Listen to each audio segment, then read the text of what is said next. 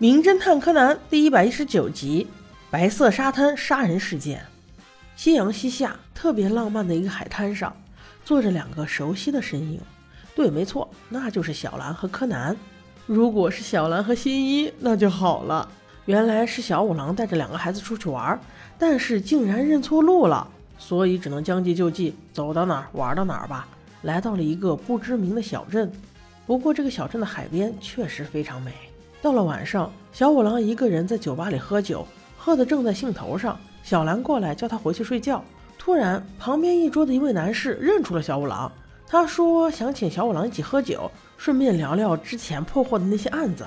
小五郎看着小兰正在犹豫，那人的同伴似乎喝多了，站起来便说：“ 这是谁呀？我都不认识。人家不愿意来就算了嘛，刚好不要妨碍我们。”小五郎一听，咋是这态度？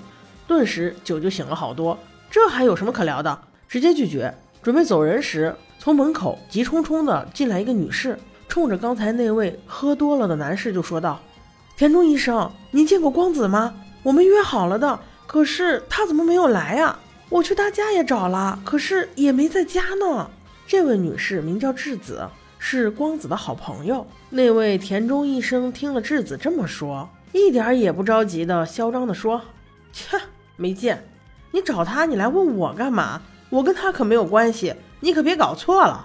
这个嚣张的喝多男这么着急撇清关系，肯定有事儿。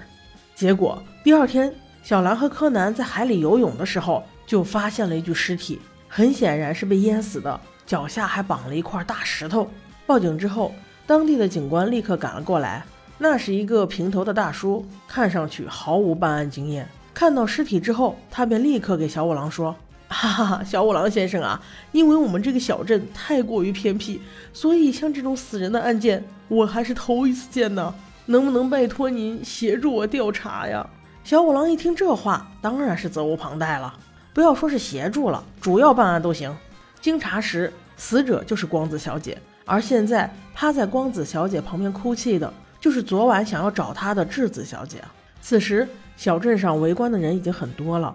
昨天在酒吧遇到的那几位也都在。小五郎说应该先请法医验尸，警察却说小镇偏僻，没有法医。听到这话，昨晚很嚣张的那个男人终于酒醒了。此时他挺身而出，说他来做法医吧，因为他本身就是医生。日子紧紧抱着死去的光子，非常抵触，但是他也无可奈何呀。没过一会儿，田中医生的尸检报告就得出结论。死者属于溺亡，死亡时间大约在昨晚的九点左右。初步判断应该是自杀，因为身上没有什么伤痕，估计是自己捆上石头然后跳海自杀的吧。智子听了这话，险些失去理智，立马就说：“怎么可能是自杀？肯定就是你杀的！”田中医生就像没听见一样，转身走了。而此时小五郎却问他：“智子小姐，你有没有证据？”智子一边抹眼泪一边说：“ 我没有证据，可是……”可是我是知道的，那个田中医生和光子，他俩是交往过的，都要订婚了。那个田中又娶了其他医院院长家的女儿，所以他肯定觉得光子很碍事，才把他杀了。听到这些的小五郎与当地警察商量好，专程找到田中医生进行调查。小五郎说田中是有杀人动机的，问他昨天晚上案发的时间到底在干嘛，田中却有恃无恐地说。我昨天晚上不就在喝酒吗？我跟他交往过又怎么样？反正我们现在已经分手了呀。大侦探，你去查吧。我们昨天可是喝到凌晨呢，中间我就没有出去过，根本没有时间可能杀人呢。这话说的极其嚣张啊！当地警察和小五郎根本就没有办法治他。于是小五郎就说，一定要再请一位法医验证一下田中医生所给的结论，到底有没有做过手脚。而此时柯南却借了一辆自行车。准备在小镇的海边转上一圈，找找线索。他很快找到一位扫海滩的老伯，问情况。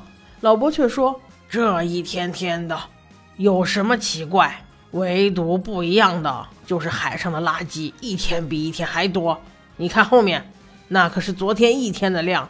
问题真是太大了。”柯南在后面那堆垃圾里面一眼就看到一个非常崭新的救生圈，救生圈上还有一个小洞，很明显是人为故意所致。并不是质量问题啊，因为小镇很小。很快，柯南就找到了这个救生圈的卖家。同时也就确定了相关证据。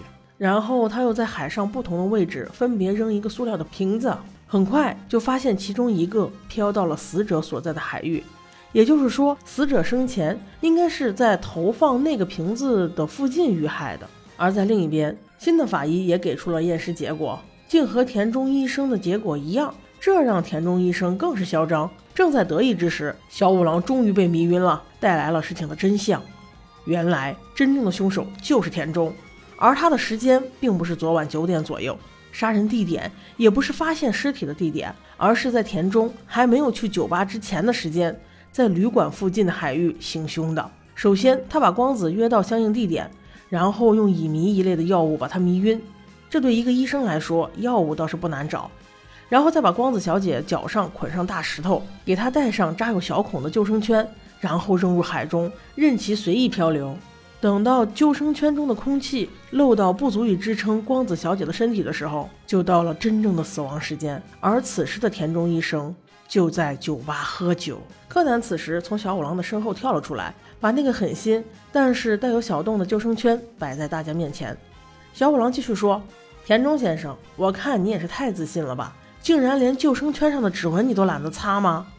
而且这个小镇就这么丁点儿大，我已经找到了你买救生圈的店铺。”老板娘可是说她的印象特别深刻，一看就知道是田中医生买的，因为他说是买给心爱女孩子的，所以要买个特别的呢。田中医生，你还有什么想说的吗？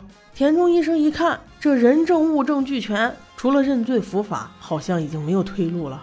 此时的脸上嚣张早已不在，能看到的只是悔恨。其实我就想不明白，分手就分手嘛，干嘛非要杀人呢？女孩子们一定要擦亮眼睛，远离这种渣男吧。